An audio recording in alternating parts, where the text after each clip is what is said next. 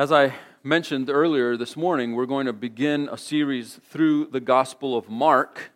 The Gospel of Mark. If you don't have a Bible, we want to make sure you have one. So if you slip your hand up, we'll bring one to you. Um, if you don't own a Bible, let us know. We'll, we'll send you home with a Bible. But we want to make sure that you are there uh, with us. Um, if you had to answer the question, what is Christianity? How do you go about answering that question? Or a little bit more difficultly, if somebody asked you, give me what Christianity is, but give it to me in a nutshell.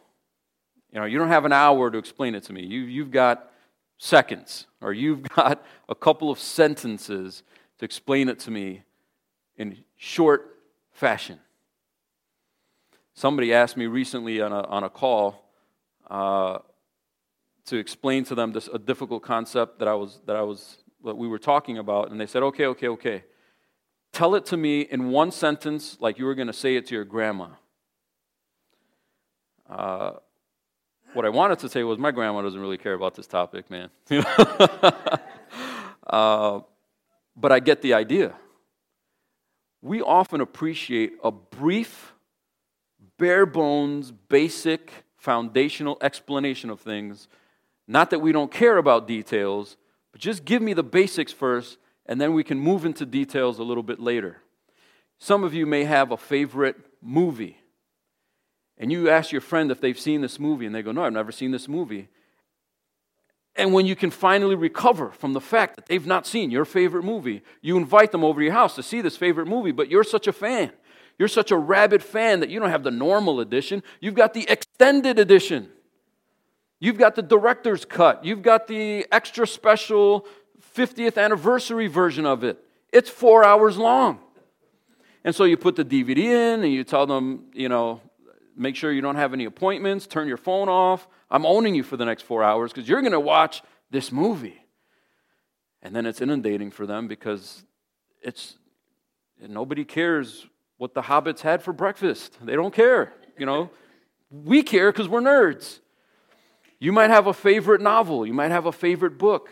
And you say, you, You've not read this book? And, but they're not much of a reader. And your introduction to them of this book is the full unabridged version? Mistake. Find them an abridged version. I've read a few books on Wikipedia. I'm like, I get it. And then I don't read the book. I get it. Just the bare bones, basic facts to start with.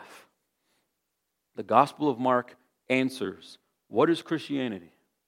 In a time when Christianity was growing, it was hot, people were becoming disciples, getting killed for it, getting persecuted for it, and it didn't matter if you tortured them, sawed them in half, pulled them apart with ropes, fed them to lions, they're still giving their lives to Christ and being baptized.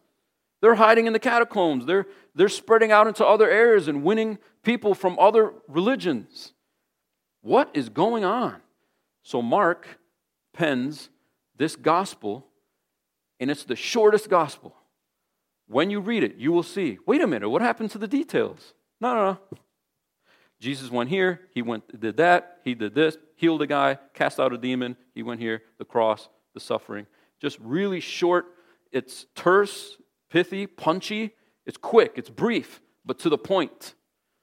Not because the details don't matter, He's letting Matthew and Luke and John take care of unpacking more of those details.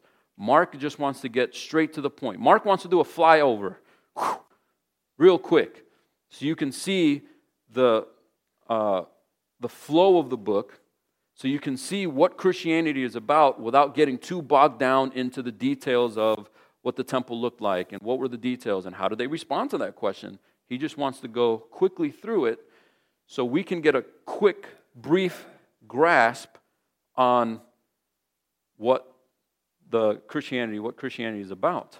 Now, ironically, we're not going to go through it fast. We're going to go through it slow. So we're going to be in Mark for a while. We won't be in Mark as long as we were in Matthew back when we did that, because Matthew is much longer. But Mark, as brief as he wants to be, he's still got 16 chapters. And he still has some things that, even though it's four verses long, it takes some time to unpack. Um, uh, so, a couple points to help us understand what's going on with the Gospel of Mark before we dive in. And today we're only going to look at one verse. The next Sunday we're going to look at his introduction. And then the Sunday after that we're going to start his action packed. Scholars describe this gospel as action oriented. I'm saying action packed. This is the action movies of the gospels, all right? And some of you like movies with a lot of dialogue and you want to get into the feelings and where did the person come from or how did they grow up? What was their dad like? and then some other of us just want to see get to the action right let's just get to the cops and the robbers and the shooting and the, and the duel at high noon let's just get there mark is the action movie guy and he wants to just get there right but mark uh, tradition has it early tradition has it that mark is john mark that we read about in some of paul's epistles we read about him uh, in acts we read about him in um, I'm drawing a blank. It's another book, I think Hebrews, maybe. Uh, but Acts, Paul's epistles, they mention this, this man who accompanied Peter and the apostles. Uh, you remember Paul and Barnabas fought about this guy, John Mark. He was with us and then he left. So Paul was like, I'm not bringing him on the second time. And Barnabas said, He's a good guy. Let's bring him. And so Paul and Barnabas split up because Paul didn't want to bring John Mark and Barnabas wanted to bring John Mark. But then later they reconcile, and we see later evidence that Paul and, and John Mark are together, ministering together. Uh, so it's all good. But John Mark, tradition has it, early tradition, I'm talking about in the 100s, we have evidence that John Mark wrote his gospel not as a witness, not following Jesus around, not as one of the 12, but spending time with Peter, who was. Peter did not pen his own gospel even though there is a false gospel out there called the Gospel of Peter, you don't have to be a scholar. Just go out there and read it, and you'll be like, this is crazy. It's, it's crazy. It's insane. You can immediately tell it's not, it doesn't have that ring of genuine authorship. But Mark spent time with Peter, and Peter's telling him, here's what we did. Right? And Peter's that action oriented disciple, isn't he? Right? He's lopping ears off. He's like, come walk on the water. They're all scared to death, and he's He's getting out of the boat, right? He's an action oriented guy. So you can see Peter's thumbprints on the Gospel of Mark. So when Mark walks us through the life of Jesus, it may not only be through the eyes of Peter, but it's that close witness. And we see what was said, what was taught, what happened, why did he have these exchanges with the Pharisees, and what did Jesus focus on when he came to announce what Christianity is supposed to be? What the faith is supposed to be? What are the basics? What is it essentially about. That's what John Mark brings us with the Gospel of Mark. So let's turn there. If you kind of know your way around the Bible, you've got an Old Testament and a New Testament 36 books and 27 books in the New. The 27 books in the New start with Matthew, and then you get Mark. It doesn't start with Matthew because Matthew was written first. Most scholars believe Mark was written first, and the other guys borrowed from Mark and expanded. In fact, Mark gets passed up a lot because a lot of what you have in Mark is already in Matthew. So some people think, well, why am I going to read Mark? I want the extended edition. Yeah, but sometimes it's nice to back up and just get the abridged edition to get the basics first, and then we can dive into the other ones for detail. So we're going to go straight to Mark and look at chapter 1, verse 1. Mark chapter 1, verse 1 and as I had already given you the heads up for, we're not going to get past verse 1 today. We're going to hang out in verse 1. Why?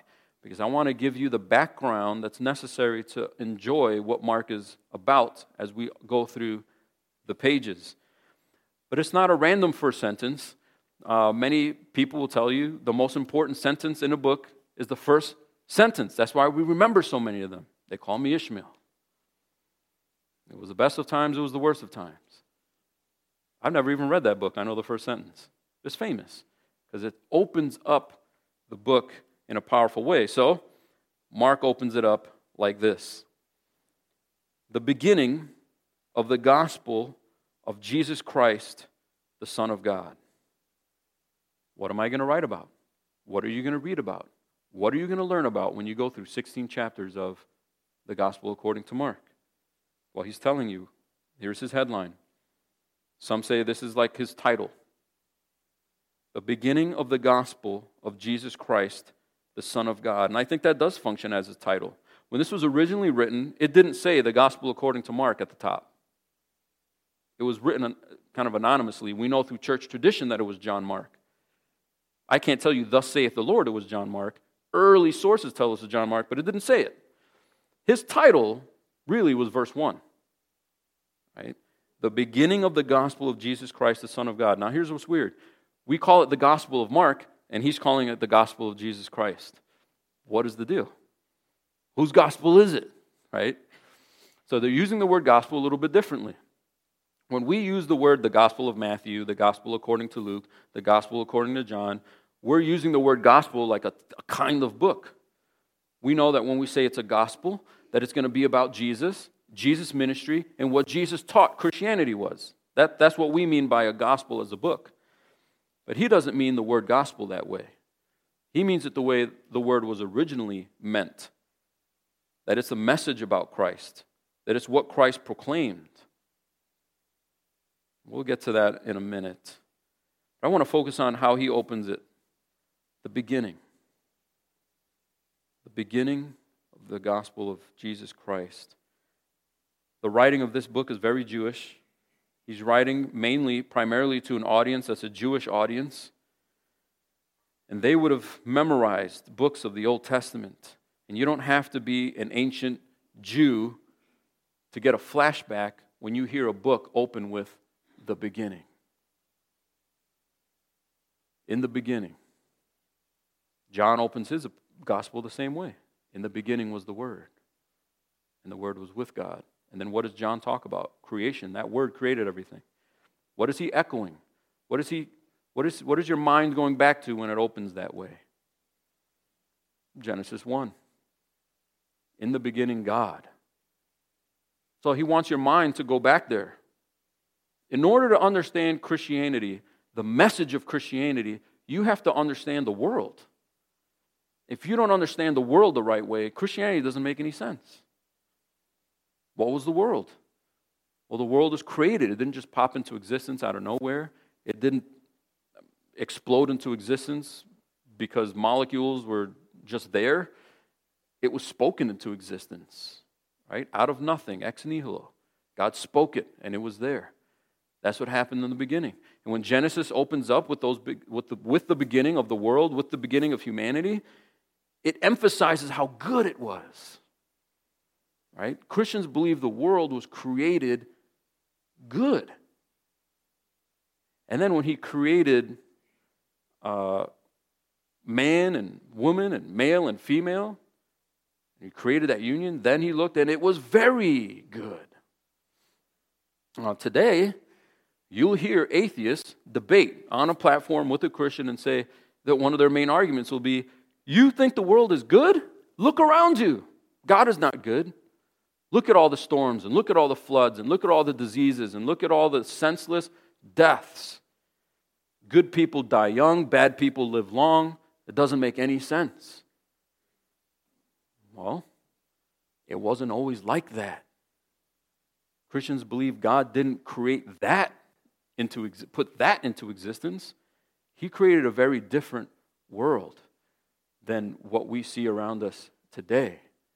And sometimes we pass by, pass by that too quickly in Genesis, and we jump straight to the fall and Satan and all that stuff going on. But if you just linger in those opening chapters, and he creates vegetation, and he creates the waters teeming with swimming creatures, and he creates the birds of the air and the animals, and Adam is naming them, and he gives them the job to work and to have dominion and to be fruitful and to multiply. And he sees his wife, and Adam is just uh, bone of my bone, flesh of my flesh. And it's a beautiful marriage, and it's pure. That's how it starts. So, in the beginning, things were good. In the beginning, God created things very good. Well, then, why is the world like this? Adam had many jobs to do name animals, have dominion, be fruitful and multiply. But ultimately, he had one job to do. And that one job was to obey.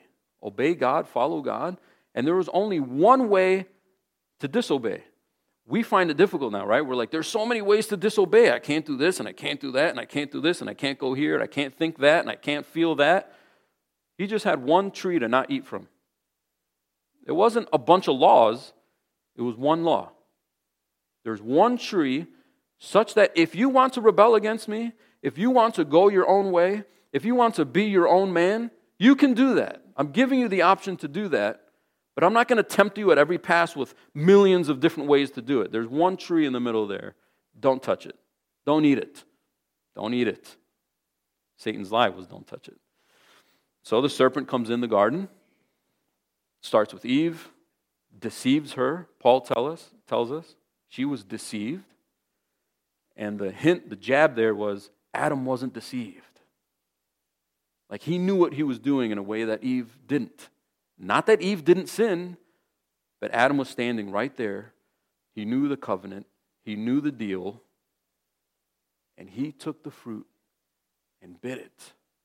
And he didn't bit it, bite it because it looked yummy. He didn't bite it because he was tricked.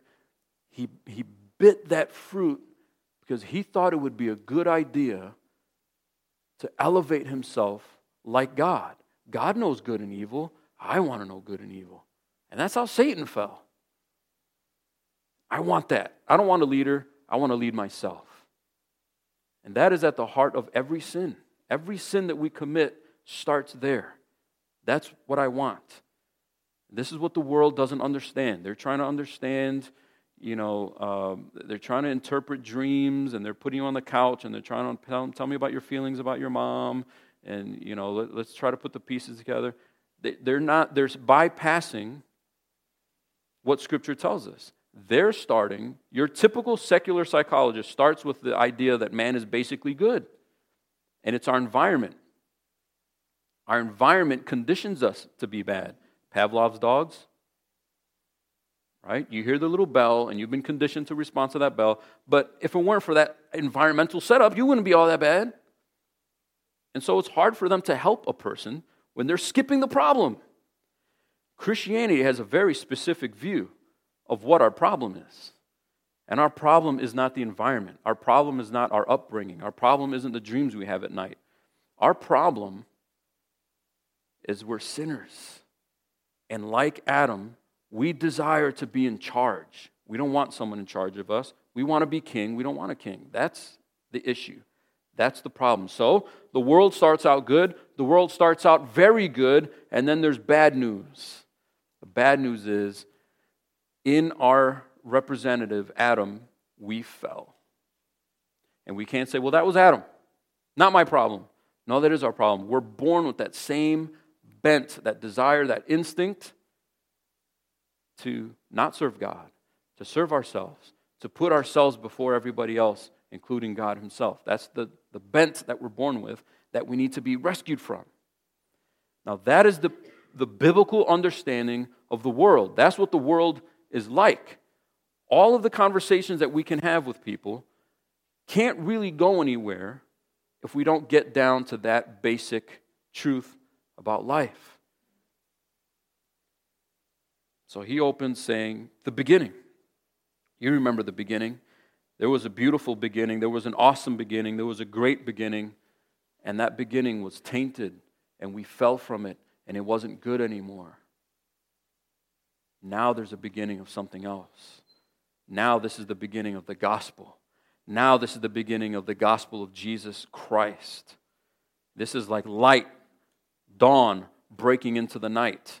This is what we've been waiting for. This is what we've been hoping for. This is the answer. Not a political party, not a political king, not a new kind of government, not a new invention, not more education, but a person and that person himself, Jesus Christ, he's the gospel.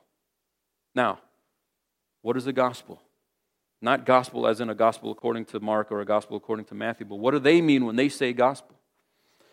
The word gospel comes from the Greek word euangelion, and I normally don't give you Greek words, but I, I, this is prevalent even to our little Facebook disputes. Okay? Euangelion is the word from which we get evangelical. Now, I've got brothers that are pastors now. friends that don't want to use the word evangelical anymore. There was a time in this church where the name evangelical was in the name of the church, and we changed it.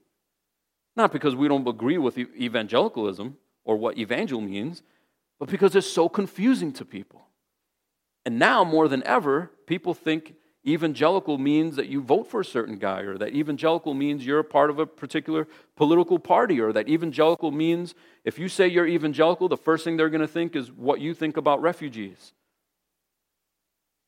what you think about kneeling at the Star Spangled Banner. That's what they're thinking when they think evangelical.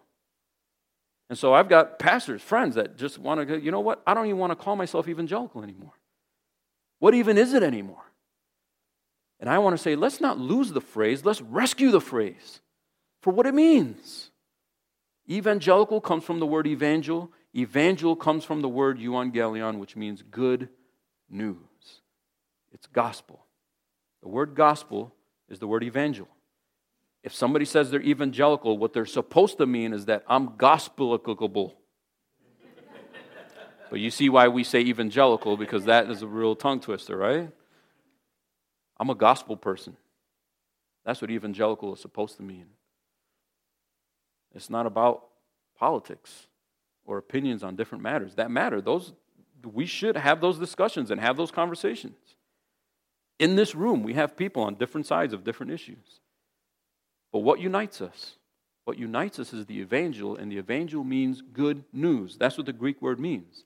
So if you were reading Mark's gospel back then, you read Greek, and you're reading his gospel, you would read the beginning of the good news of Jesus Christ. So let's not let the word gospel become this Christianese term that nobody gets anymore. And let's not lose it. Let's not lose the word gospel or the word evangel to politics and debates. And let's not go, eh, never mind, I'm not an evangelical like that guy. Rescue the term and remind people what it means and what it's supposed to mean. The evangel is the good news of Jesus Christ. Why do we need good news? Because the beginning reminds us of the bad news. It's hard to think about Genesis without eventually thinking about how we fell from what was good. It was good, but it's not good now. And we agree with the atheists. Yeah, we look around. We're not dumb. We look around and we see disease. We lose loved ones too. We get cancer too. We get in car accidents as well. We're not immune from it. Nobody up here is claiming that you become a Christian and everything goes well for you. We're not claiming that. There are churches that claim that but they're on the fringe. But to be evangelical, to, to embrace the evangel, is not to say that everything around us is good, it's the opposite.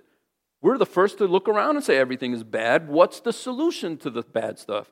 What is the solution to the problem that we have? The problem that we have ultimately is sin. And the only thing that can rescue us from sin is the good news of a coming one who can be the Savior in that situation. So when he says, I'm going to write you the account of what Christianity is, you're not going to find anything in here about which political party to belong to, what to do with refugees, what to do about the Singapore method in your kid's school, what to do about homeschooling, what to do about, you know, any number of issues that come up in our day to day conversations. Well, then, is it relevant? Is it irrelevant? What do we find in here? You're going to find Jesus in here. You're going to get to know him and what he proclaimed and what he explained Christianity to be. So when he says the beginning of the gospel of Jesus Christ, the Son of God, it's easy to pass up that second half of the phrase because it's more Christianese, ain't it? Jesus Christ, Son of God. What are those? What does Christ even mean? What does Jesus mean? Right? So I'm going to unpack a little bit of Christianese for you, all right, so that it doesn't just fall on dull ears, but we can kind of listen to it in a fresh way and understand where Mark is going with this and why it's so important that we camp out here for the length of time that we're going to be in Mark. The beginning of the good news of Jesus. Jesus is an iteration of the Old Testament name Joshua. Yeshua. Jesus is Joshua. It's the same name, different language. Okay? Joshua always meant, Yeshua always meant, God is salvation. Next time you close in prayer, in Jesus' name we pray. Think in the God is salvation name we pray. This one that we're praying in the name of is salvation. The only reason why I can even pray and thank you for this meal that I'm about to have is because your name is Jesus, because you are salvation itself. You saved me and rescued me, and you continue to provide for me. Jesus means God is salvation. That's what it means. In the beginning, or the beginning of the good news of this man whose name is God is salvation, he is the Christ. What's Christ mean? Christ refers to the term Messiah. It's the New Testament word for the Old Testament word Messiah, the Mashiach that was talked about numerous times. What does that mean? Messiah means anointed, or to anoint, or the anointed one. Three offices were anointed in the Old Testament the prophets were anointed, the priests were anointed, the king was anointed. Well, which one is he? Yes. Right? Jesus is the ultimate prophet who proclaims God's word truthfully. He is himself grace and truth. He doesn't get his message, derive his message. He is the message, making him the ultimate prophet. He's the ultimate priest because Moses went inside the tent and came out and secured stuff for the people of God, but then Moses, it wasn't even that he died, it, he couldn't even go into the land with them. Why? Because Moses disobeyed. What about if we had a priest who, who made it to the end and didn't strike a rock in anger? He's still going to die. And he still has his own sins to atone for. So he can't be a perfect priest. But Jesus is the perfect priest. He's the perfect high priest. And his sacrifice and his mediation is once for all. He doesn't have to keep doing it, it's once for all. The author of Hebrews tells us. But in the Old Testament, the word Messiah, the anointed one, it applied to prophets and applied to priests, priests, but eventually became specifically focused on the king. And you read through the Old Testament, and it's pretty sad. They, they wanted kings. God says, eh, kings are going to be a problem for you. Just let me be your king. No, we want kings like everybody else. Okay, fine. But it's going to be a problem. So we start the kings. You're not a generation into it. When it's a mess, and God has to send his prophet to, to rebuke uh, Saul at uh, various uh, points. David's looking pretty good. He selects a man after God's own heart. He ends up committing adultery, murdering to cover up his adultery, accrues multiple wives for himself, raises up a kid who, despite all the wisdom God gave him, can't turn himself away from the temptation to multiply wives and concubines and make a mess of things. And you go through 1 Kings, 2 Kings, 1st and 2nd Chronicles, there are no good kings. There are better kings than other kings. Some kings look pretty good next to some really wicked kings, but even those really good kings, they're really not good. But then Jesus comes in the line of David in that Messiah line and fulfills the promise that was given to David that one would come and reign in the house of David forever. And that's him. And so we need to tap into that long expectation that the Jews had studying the Old Testament that mm, not this Messiah, mm, not that Messiah, meaning this anointed king, that anointed king, not that guy, mm, fail. And then 400 years of nothing between the close of the Old Testament and the opening of the New Testament. 400 years of silence, man. There's no prophets aren't preaching anymore. What happened to Hosea and these guys? 400 years, four centuries of, of God just going silent. Then you get this weird old John in the desert baptizing people, eating locusts. We'll talk about that a little bit next week. People go out to see him. What's going on? And he's like, Whoa, not me not about me. It's about verse 1. This is not the good news of John the Baptist. This is the good news of Jesus. No one else can claim that name, God is salvation. Right? No one else can claim to be the Messiah, the promised one. And then to cap it off, comma, the Son of God, in case you're wondering, okay? In case these terms are just too enigmatic, the Son of God, okay? He is God. He is the one. He is designated. And actually, next week we'll unpack a little bit more about how the Son of God sets up this whole first half of chapter 1. Now, I want to make this point to you. Imagine the situation that Mark is writing this into. So, we're going to do two steps before we close in a couple minutes. One, what's Mark basically going to be about? And two, who is he writing to so we can understand why he did that?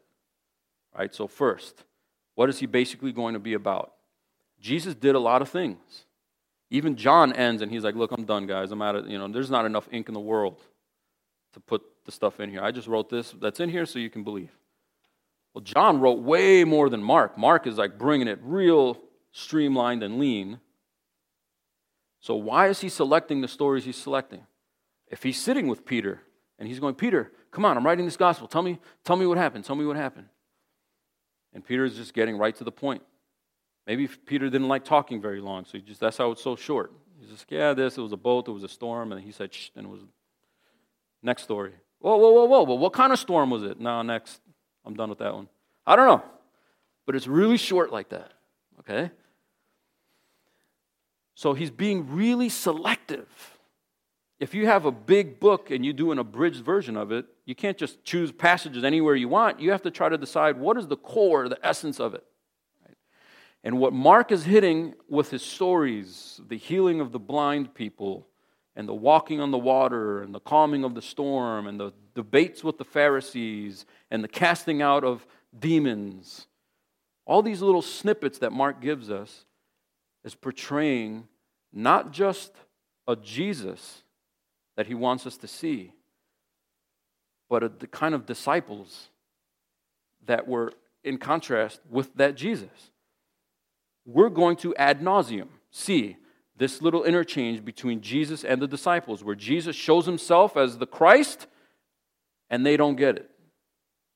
And he talks about the need for him to suffer and they don't understand it and he tries to communicate to them that he's the Son of God, and they're surprised. And he explains a parable to the people, and in private they ask him, We're completely confused. And there's little hints of Jesus, like, Come on, guys. So we see cycles of what Jesus is about, mainly his suffering.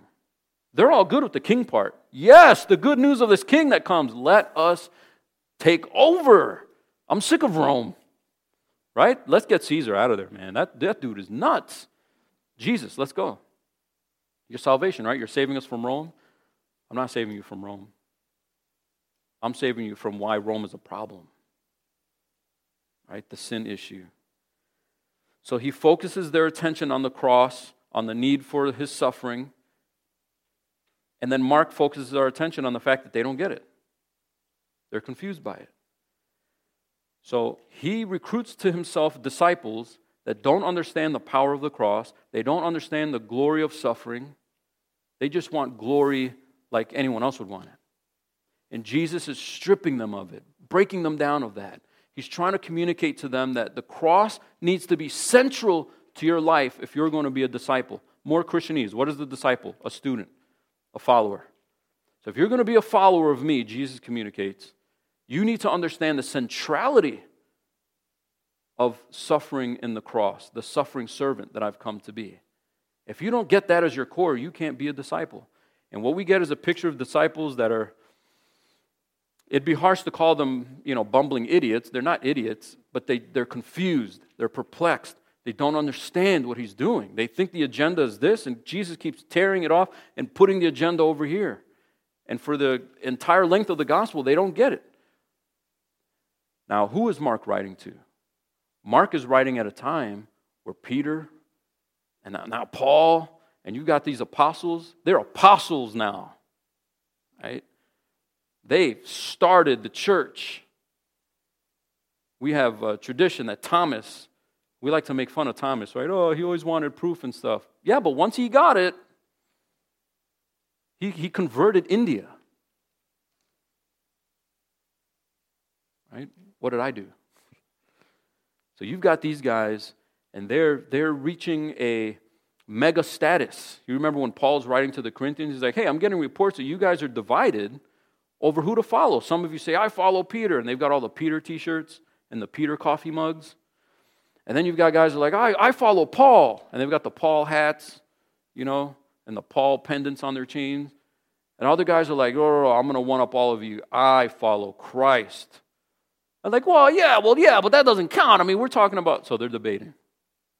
What does Paul tell them? It's not about Peter or Apollos or Paul or the styles in which we preach. It's about the cross, the power of the cross. The, the power in any sermon is in the cross. There is no other power except for that. If you try to counsel somebody and make their life better, you will not make their life better. Their life will not improve if that counsel that you gave them is not based on the cross. That is the center of Christianity.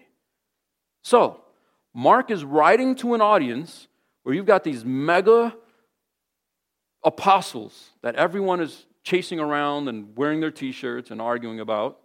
Maybe not everyone, but definitely in Corinth. And then when he sits next to Peter and says, Peter, tell me how it started. I mean, you're out there, you're speaking in different languages, or people are hearing your sermons in different languages. Your shadow touches somebody, Peter, and they pop up. The paralyzed dude just starts walking and starts jumping around like Isaiah promised. Peter, you're fulfilling Isaiah right before our eyes. That's amazing. Tell us how it started. Will you tell us how it began?